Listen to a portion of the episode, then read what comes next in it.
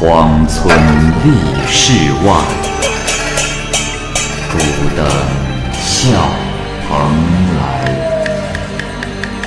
雁作人间雨，旷世岂了斋。鬼怪胡银娥，休当孤望也。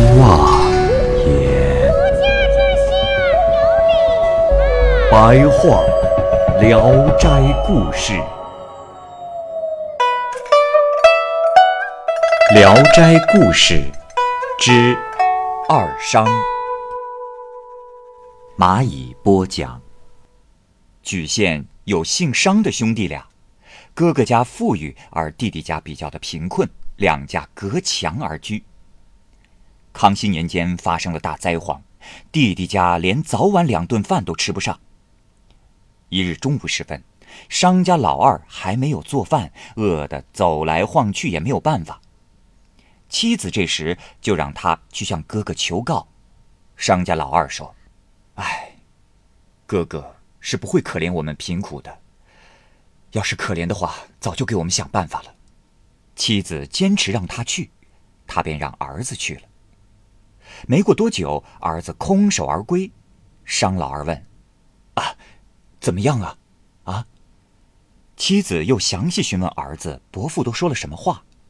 儿子说：“呃，伯父看伯母脸色，伯母对我说。”兄弟已经分居，有饭各自食用，谁又能相互照顾？商老二夫妻听了这话，默默不语，暂时把家中无用的坛坛罐罐都卖了，换了点糠谷来吃。村里有三四个恶棍，看到商老大家有钱，夜里就跳墙而入了他的家。商老大夫妻两个人在梦中惊醒，赶快敲着盆子，大声的呼喊。可是呢，邻居们都厌恶他俩，没有来帮忙的。不得已，他们只好喊商老二来帮忙。商老二听到嫂子呼救，就想立刻前去。老二的妻子拦下了他，大声对嫂子说：“嫂子，兄弟已经分居，有祸个人承受。”谁还顾得了谁啊？不一会儿，强盗冲入了老大的室内，把老大和妻子捆了起来，用烧红的烙铁来烙。老大夫妇疼痛的惨叫。商老二说：“哎呀，他们固然无情，但也不能坐视哥哥死而不去救啊！”于是领着儿子跳过墙去，大声疾呼。老二父子向来勇猛仗义，人们有所畏惧。盗贼又怕引来别人援救，于是就跑了。老二看见兄嫂满腿的焦痕，他把兄嫂扶到床上，把丫鬟仆人都叫来，然后才回了家。商老大虽然受了伤，但钱财还在。老大对妻子说：“呃，我说，呃，夫人呐，呃，现在留下的这些钱财都是弟弟给保全的，呃，我想。”应该分给他们些才是啊！商老大的妻子说：“哼，你若是有个好兄弟，咱们就不必受这个苦了。”商老大也就不再说什么了。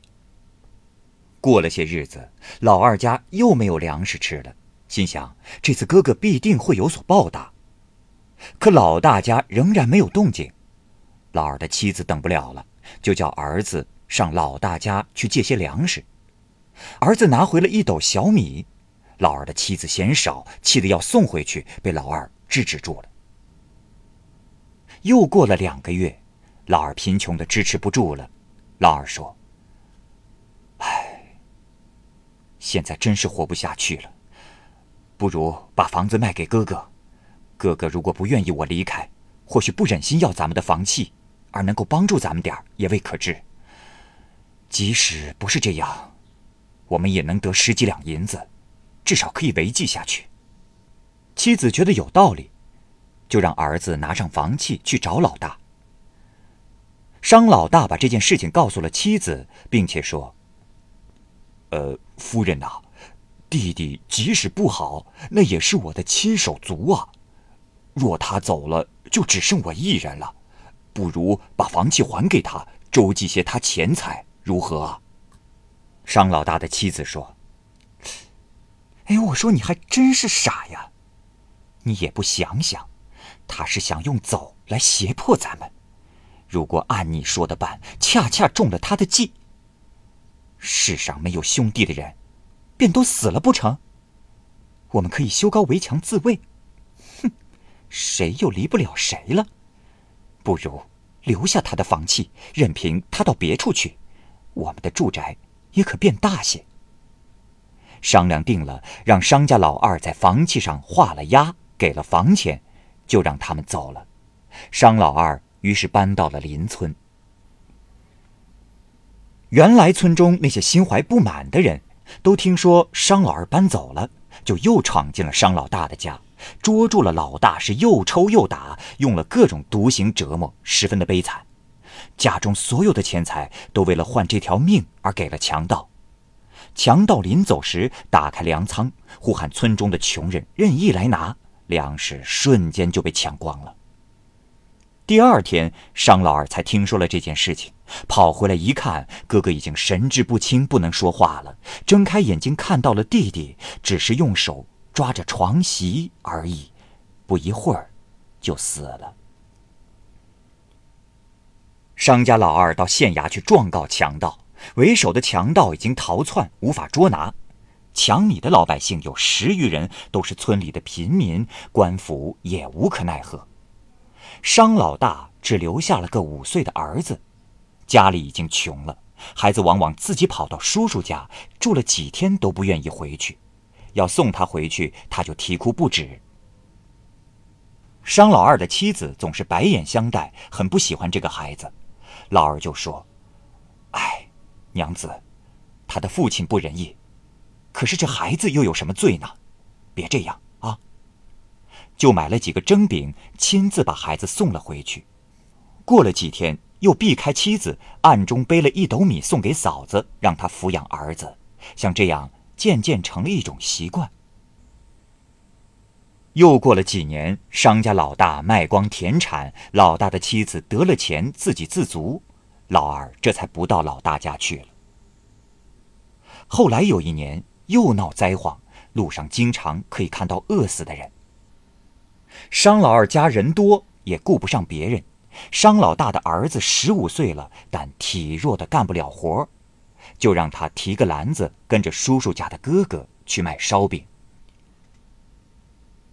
一天夜里，商老二梦见哥哥来了，面容凄惨的对他说：“弟弟呀，我听妻子的话，一直失去了兄弟情谊。弟弟，你不计前嫌，真让我羞愧呀。卖掉的老房子现在还空着。”你赶快去租来住进去。屋后的草棵子下藏有一窖银子，挖出来可以小付。帮我照顾儿子吧。那个长舌妇，我很恨他，不要管他了。老二醒后感到很奇怪，于是花大钱租下屋子，才住进老房子，果然就挖出了五百两银子。从此以后，他再也不让儿子和侄儿去卖烧饼了，让兄弟俩在街市上开了个店铺。